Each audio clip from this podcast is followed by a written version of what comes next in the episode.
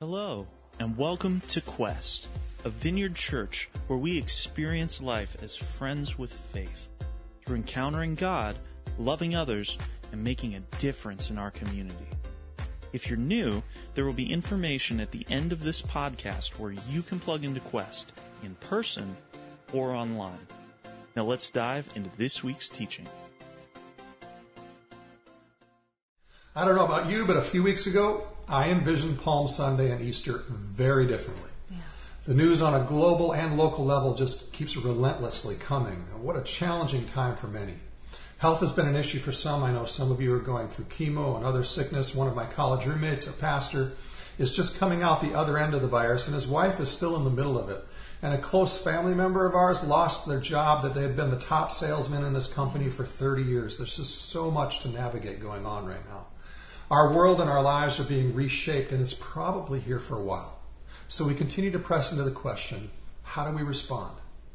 Our series, One Big Story, in which we're going cover to cover in the Bible this year, and many of you are following along in the reading plan to read the whole Bible in a year, has had us in some key stories the last two weeks that couldn't have been more timely, speaking to us about how we respond to uncertainty, how we respond to fear, and how the fundamentals of our faith is what takes us through uncertain times with God. Today we are going to continue, but we're not going to continue in the same thing of looking at the scriptures coming up. We're going to instead continue the series by looking at fundamental spiritual truth and a habit that's essential right now in the midst of us having so much in our world upset and, uh, the loss of things. There are so many images in life that describe life. Uh, some people say life is like a box of chocolates. You never know what you're going to get. Mm-hmm. It's pure chance whether you get the really yummy chocolate or your least favorite chocolate.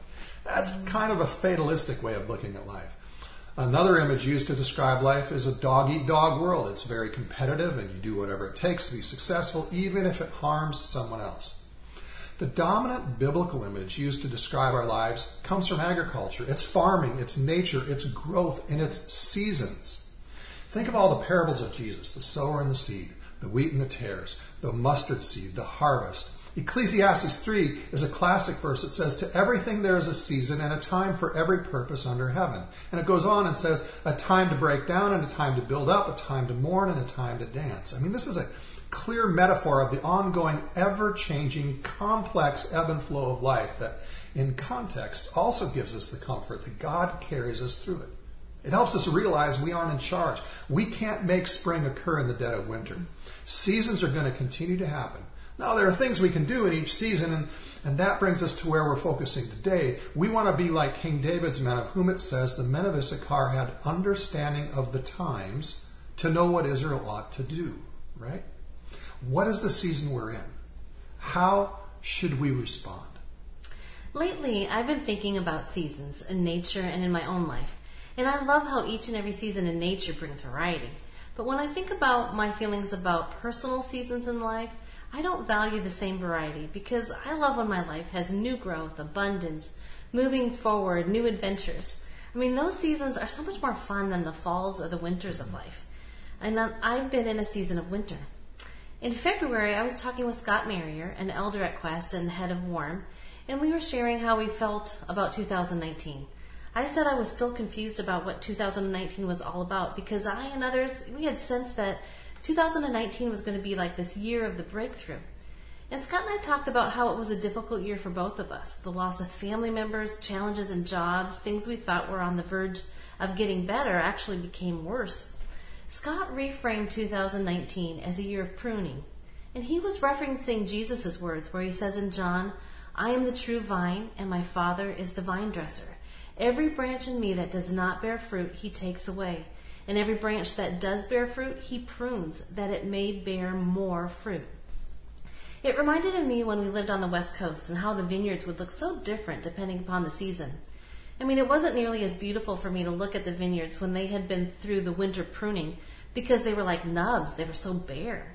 You know, that's what pruning dub does. You know, we become a nub.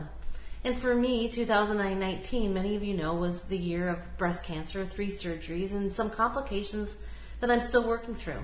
I mean, this did not feel like a breakthrough year. It was definitely a pruning, physically, emotionally, you know, I was grateful for the arrival of 2020. Finally, let's move on, okay? 2020, this year of perfect vision.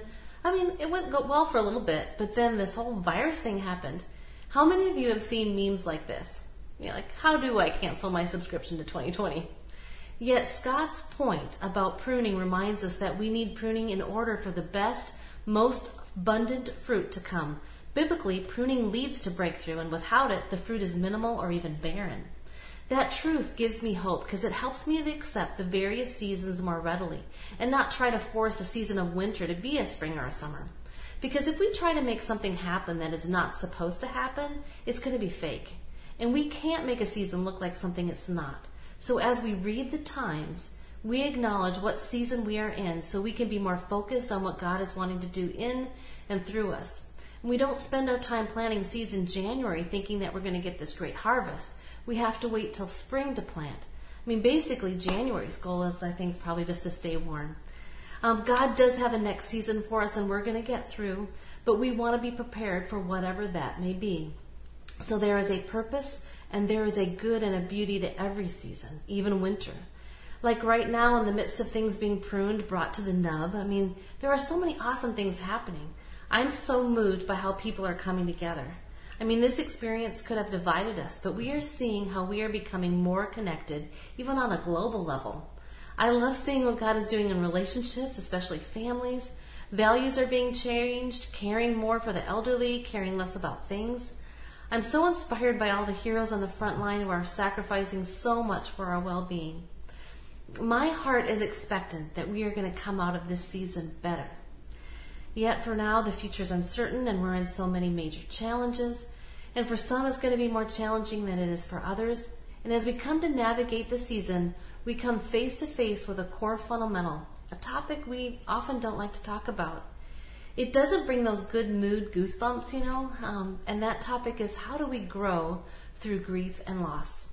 You know, I've been so impressed with our leaders and our ODH director, Dr. Acton, and I appreciate what she said about staying home and just binging Netflix through this season. But we want to do a whole lot more than just endure the season. We want to allow God to do what He wants to do in and through us and make us ready for what the next season is going to bring. For too many years as a Christian, I treated grief as an obstacle, something that I needed to do quickly because it prevented me from being productive. I'd think, just get over it, Ross. It'll pass. Don't dwell on the negative. Just mm-hmm. keep moving forward. Problem is, that's unbiblical, and it's a denial of our common humanity. I mean, the ancient Hebrews physically expressed their laments by tearing their clothes and utilizing sackcloth and ashes. I mean, Hebrews 5 says this of Jesus grieving. It says, In the days of his flesh, Jesus offered up prayers and supplications with loud cries and tears to him who is able to save him from death. And he was heard because of his reverence. Jesus teaches in the second beatitude, Blessed are those who mourn. During Noah's generation, Genesis 6 indicates God was grieved about the state of humanity. I mean, grief is something God does. After the fall of Jerusalem, Jeremiah wrote an entire biblical book called Lamentations. To reject or minimize God's ways to navigate different seasons, including those with grief and loss, is to only live our lives half full. And Jesus came to lead us into living life to the full, to engage life fully, not escaping from its reality. See, when we don't process the grief of transitions and losses and endings, we miss God's new beginnings. Our goal is not to sit in the misery of grief. This is not about living in despair, but valuing the need to process the seasons so we can move forward with more purpose and blessing. Now, to be clear, grieving doesn't mean we exclude humor, play and laughter in our lives. I mean, we need humor because Proverbs says a merry heart is good like a medicine. I mean, so keep the memes coming, but don't dismiss the need to grieve. With the addition of another 30 days of not being together with others, not being able to go to our jobs, kids not going back to school, layoffs, businesses trying to survive, the changes in family plans. There are so many losses, some big and some small. Kids are missing out on once in a lifetime high school, middle school, and college memories, walkouts, peace weeks, and the like. Trying to work at home and navigate more noise and bored kids. The stress is difficult. The, the thought of additional loans or no income to keep our business or our household financially strong is disappointing, if not heavy. Others have had little losses of birthdays, anniversaries, graduation parties, vacations, family get togethers, or the loss of the fun of the sports and the championships are gone. I know, that was I know. And then there's the loss of church and friendships as we know it without any physical contact. I had the privilege to keep working But with adults, kids at home, I have the privilege of working in my bedroom all too often. No noise, stay away, I've got to get this done. I don't know how people are navigating trying to parent and work. Just more power to you. Mm-hmm. Big or small, these losses need to be grieved. I'm not talking about consistent whining and complaining, that's different. So today let's explore three phases we see in the Bible on how to process grief. The first is endings. Endings could be death, ending of a job, ending of a dream, a relationship. A, a, relationship ending often feels like things are falling apart, coming undone. And yet nothing new takes place without an ending. Second, waiting. No one enjoys waiting, but waiting for God is one of the most important things we do in the Christian life. We saw this in last week's message. In waiting, God is changing something in us. And that something God is doing in us is it's less about what we do and more about who we become. And third, letting the old birth a new beginning. In Jesus' resurrection, we see that as a central truth that brings us confidence that endings are always a gateway to a new beginning. Even when we cannot see anything redemptive emerging from our loss, this is our hope. Literally, what we remember in Holy Week this week addresses all of these endings the death of Jesus, waiting three days, resurrection, letting the old birth a new beginning. We also see these three phases of grieving in Job's life. First, Job goes through this enormous suffering, pain, and loss. And then he spends 35 chapters paying attention to and feeling the loss and the grief profoundly before God and with his friends. Job goes through deep depression, suicidal thoughts, cursing the day of his birth, shouts at God. His prayers are all over the place. Second, Job waits on God, but in his waiting, he also experiences confusion. But in that, he stays connected to his feelings with God as he struggles with what's gone on. And then third, he sees a resurrection. Job allows God to bring something new to him new possessions, new family. He lives to 140 years old. He sees his children to the fourth generation. Now, things are not the same. He doesn't get back that which he lost. You can never have replacement kids. You want the ones you lost. Mm-hmm. The point is, Job opened his heart to allow God to bring something new to him. Job comes out of this season a changed person. And God calls him my servant four times, referring to him in a really close relationship way. We see a vital framework here on how to deal with grief, and it applies to our lives now. So, what season, what phase are we in? Probably aspects of ending and waiting stages, right? We haven't seen the curve flatten yet. We're in this moment of the free fall of loss, some big and some small. People's lives are being changed. There is great suffering all around us in the world. How do we respond? Well, we need to be okay with grieving. Every family and culture has their own way of dealing with loss and grief. I would say our culture doesn't like to do grief. We like quick fixes, and there isn't one for loss. Our culture may be good at expressing anger, complaining, or blaming, but not grieving. The, the, the usual unhelpful approaches to grief and loss are denial, detachment, and despair. Our challenge is how do we want to process loss and grieve biblically with God. Now, I can do denial quite effectively. For example, I mean, I used to be a ropes course instructor because I valued how it helped people process through core issues, but I absolutely hate heights. The element I hated the most was this, what we called the pamper pole, where you climb up a 20 foot telephone pole, stand on top with nothing to grab onto, and then you jump off trying to catch a trapeze that's about eight feet away. Now, the only way that I could climb that pole was through denial. I just kept my eyes closed absolutely and ignored reality, got to the top, jumped off without ever opening my eyes, pretending I'm jumping into a really soft bed. I didn't process my emotions. I didn't stay connected to the experience. I didn't learn anything new about myself. I did denial with all three of my children's birth. I admire women who try to get more connected to their bodies in the delivery process, and, and they talk about like riding the wave and going with these surges, you know, aka contractions, more power to you. My goal was get me my baby. My method was denial. And um, I just would told I told the nurses I don't want to see anything, just the baby. Um, denial is not a good protocol for living like life. It can lead to bad decisions and missing out on the beauty of reality. Although I, I think for me, probably denial was the best approach to get through labor and delivery. My tendency when dealing with grief and loss is to detach and just work the problem, which isn't bad, except when you never face the grief. I can get busy, get straight into thinking about strategy. How do I keep things going? How do we solve whatever problem is at hand? Seize the opportunities that might be present. Keep things moving. And in the process, I'm often not connected to myself, and I often discover anger is actually what's driving me in those moments. When we detach, we are dull to our emotional and spiritual sensitivities. We push loss and grief to the margins, and our hearts get hardened. The third approach to grief is where we are crushed in despair. We drown in the sorrow and are overwhelmed. That's not the, what the Bible wants us to do either. There is a biblical, holy process to grief and loss that we do in relationship with God's Holy Spirit. We choose to face our reality, face our world, and not turn away from it by hiding in a hole or medicating ourselves with lots and lots of Netflix or whatever it is. We have a living God who comes alongside us to face grief. If we follow God in this, we become softer instead of harder. I love what Thomas Merton, a 20th century monk, says God is too real to be met anywhere other than reality.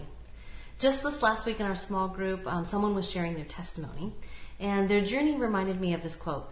Despite her having lived a privileged life, she struggled with some difficult philosophical and emotional struggles around God's fairness, his character, that she just couldn't resolve. Her journey was one of frustration, confusion, depression, and anger. Yet over several years, she kept sensing God draw her closer in conversation, despite what some may say was like an irreverence toward God. Yet for her, God kept affirming to her, just keep talking to me. She lived out this quote about God being too real to be met anywhere other than reality. Her honesty was about grieving feelings and thoughts about who God was and the discrepancies she saw in this world, and it helped her to meet with the real God and His healing. You know, today she is feeling more alive and excited about life than ever. Her choosing to do the work of grieving, bringing her reality to God, helped bring life to her. So let me quickly outline what you can do in each of the three phases of grief we talked about. If you're in the first phase, endings, pay attention to your feelings and thoughts. When we allow ourselves to feel our grief and loss deeply, it leads to spiritual maturity. It leads to a wholeness and a richness, a depth we didn't know we could have. Like David, a man after God's own heart, would write laments. Two thirds of the Psalms are laments, songs of worship that were to be sung in the church that process grief and loss. Within the Psalms, you can you see cries for comfort and wrestling with trying to find God's loyal and faithful love. We hear David's grief in his prayers to God. Some were, "Tears have been my food day and night," or "Why must I go about mourning or pressed by the enemy?" Or, "Lord, you put me in the lowest pit in the darkest depths." In this pandemic, we can pray the Psalms because they ask difficult questions since God is good and loving, why is He not doing something? The Psalms show us we need to express our emotions because unprocessed emotions, they don't die. They just get buried alive. Many Christians believe anger, sadness, and fear are to be avoided. That if we have these emotions, something is wrong with our spiritual life. We've already seen this. That is not biblical. If we avoid our emotions, we end up being half human, suppressing our God given humanity as men and women made in the image of God. God created these emotions for us to pay attention to them, and if we don't pay attention, they will find another way to come out, whether it's through panic attacks or insomnia, high blood pressure, anxiety, weight gain, or things like some really negative sarcasm and defensiveness, and a whole ton of other ways. We pay attention to emotions because they help us understand what God may be wanting us to focus on. It becomes more clear what we haven't dealt with. Well, last week I had to, I took some time to to take some time to journal, and I was irritable and critical and anxious. Um, here's two of my thoughts I shared. Like, God, I'm sad and I'm concerned for my family member lost his job. What will the consequences be for him and his family, and how can I help? And what are you going to do for him, God? Another one is I'm constantly working and I want to hang out with my family and I'm not doing anything at my work that I'm really good at now. I'm required to do all this technical computer stuff and I'm really bad at it. So offer your mess to God. And it always surprises me on how simple and quick this can be and how I feel lighter. I mean, I may not get any specific answers, but I do get more peace. I don't know why. I don't do it more consistently. We also have to know our own feelings in order to love others well. We can't have authentic relationships without entering into our own feelings of sadness and fear. Because when we enter our own feelings, it makes it safer for other people to enter theirs as well. And when I hear someone say, well, I can connect with someone else's feelings, but I can't connect to my own, inside I say, well, mm, I don't know. The level of connection you are experiencing is more likely on a surface level Because if you can't enter your own emotional world, you can't really enter anybody else's. Henry Nouwen states it this way The degree to which we grieve our losses well is the degree to which we are compassionate people. So, if the best way for me to love others better is for me to learn how to connect with my own emotions, I'm willing to do that kind of work. In the second phase of waiting, simply wait on God even though it's confusing. And maybe a helpful image may be seeing God like a river, and He's inviting you to join Him in the river. How now, now, you can choose to try to swim upstream, going against the current because you don't like where you're going, you don't know where you're going, you can mm-hmm. fight it. But waiting is an invitation to go with Jesus in this river and float, to surrender your thoughts and feelings, your concerns, and rest in Him. This doesn't mean we're passive, but in our hearts and minds, we're remembering He's the one in control. He can take any situation and mm-hmm. redeem it. He will always bring something new out of the old, which is the third phase. God has resurrection power. Mm-hmm. So, back to our original question how are we to respond? Well, in this season, we deal with reality and prepare our hearts for the new God is bringing. We get to build some muscles spiritually. We get to reset some of our values and goals. We get to rethink through the process of grieving and discover what's really important in life. This season is not about just enduring, mm-hmm. it's about growing and becoming more through it. Therefore, as we walk through the uncertainty, the Bible invites us to process grief and loss. There's always a level of loneliness when we grieve that no one else can take away. But at the same time, God created us for companionship and friends. We want to remember Paul's words yeah. rejoice with those who rejoice, and weep with those who weep. Yeah. I mean, Jesus asked for this from his disciples when going to Gethsemane right before the soldiers came to arrest him. He wanted three of his disciples, Peter, James, and John, to go with him, to be with him in his loneliness, pain, and in his loss. Think of ways we can provide spaces for each other, to create space for those who need to grieve, maybe through a phone call or a Zoom meeting or, or, or listen de- and just listen deeply to each other. It's not a surprise to God that we're living in this moment. If we think, if He thinks you and I were born for this season, let's be ready for what He's doing now and what He's preparing for us to be a part of. Mm-hmm. See, I want my heart to be ready. I don't want to go through this season and end up with a heart that is withdrawn or become dull or leads to me living a life that is more self protective and more fearful. I want to have a heart like those in the early church who heard of a famine coming and their first response was to take up an offering to be generous. I want to be more fully engaged in what is next. I want a heart that can be more fully connected to others, to live generously and compassionately. So as we move into Holy Week, focusing on the sacrifice of Jesus, let's remember all that Jesus did for us to be in relationship with Him and receive all that He has for us. Mm-hmm. We've got some action steps. You can go to questvineyard.org slash live and there's some downloadable resources there to kind of walk you through and help you process grief and loss better. We'll also have feeling charts for adults and for kids for those of us who can sometimes be numb and need a little help identifying indeed what we're actually feeling in the midst of grief. So take time to be self-aware. Grieving biblically is essential to intimacy with God and others. And I want to invite you to join us Friday for the Good Friday service at 7 p.m. and next Sunday at Easter, 9, 15, and 11 online. Now, as we close, Ross is going to pray, and then Tiana is going to lead us in a song written by Jen Johnson, which she performed with her husband Brian. Now, Brian and Jen are worship pastors at Bethel and leading voices in worship music today. I mean, this family looks like they have it all. They're influential in the Christian music industry all over the world. Yet, you never really know someone else's story. Brian has shared how in 2016, in the midst of so much outward success, he experienced severe panic and anxiety attacks for six months, and he described it as like a six month nervous breakdown. He talks of it in this way. He says, I got to the point when my heartbeat started rising, and I remember saying, I just can't do this. I can't do this. I'm freaking out, and the ambulance came and they hooked me up to oxygen. And they took me to the hospital. And I remember telling my kids before I went to the hospital, this is when God becomes real. And for Brian, God did become real. He learned a lesson which he describes this way Consider it a gift even when you're faced with a circumstance where God is the only answer. Because most people never get to experience a level of pain deep enough where God becomes their only hope and answer. There's no drug, there's nothing that can mask that type of a pain.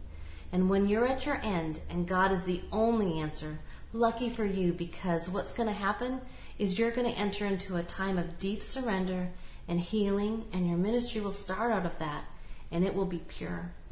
Brian did the work of grieving, turning to God in reality of his breakdown, and let God show him who he was. Would you pray with me? Lord, thank you that you want to be with us in the reality of all that's going on in us. Lord, whether that is confusion, whether it's boredom, whether it's fear, whether it's financial uncertainty, whether it's health uncertainty, Lord, you want to be with us in all of it. So, Lord, I pray that you'd help us to allow you to be there with us. I pray that you'd help each one of us to turn our hearts towards you regardless and just keep talking with you so that we can encounter you, we can grieve well, we can we can face this fear and the loss that's going on around us well, and we can also become stronger and more hopeful to people around us. In Jesus' name. Amen. Thank you for listening to this week's sermon audio. If you're loving Quest Podcast, let us know on Facebook or Twitter by using the hashtag GoToQuest. For more information on Quest, who we are, what God is doing here, or if you would like to help support Quest financially, please visit us at gotoquest.org. That's G O T O Quest.org. Thanks for listening.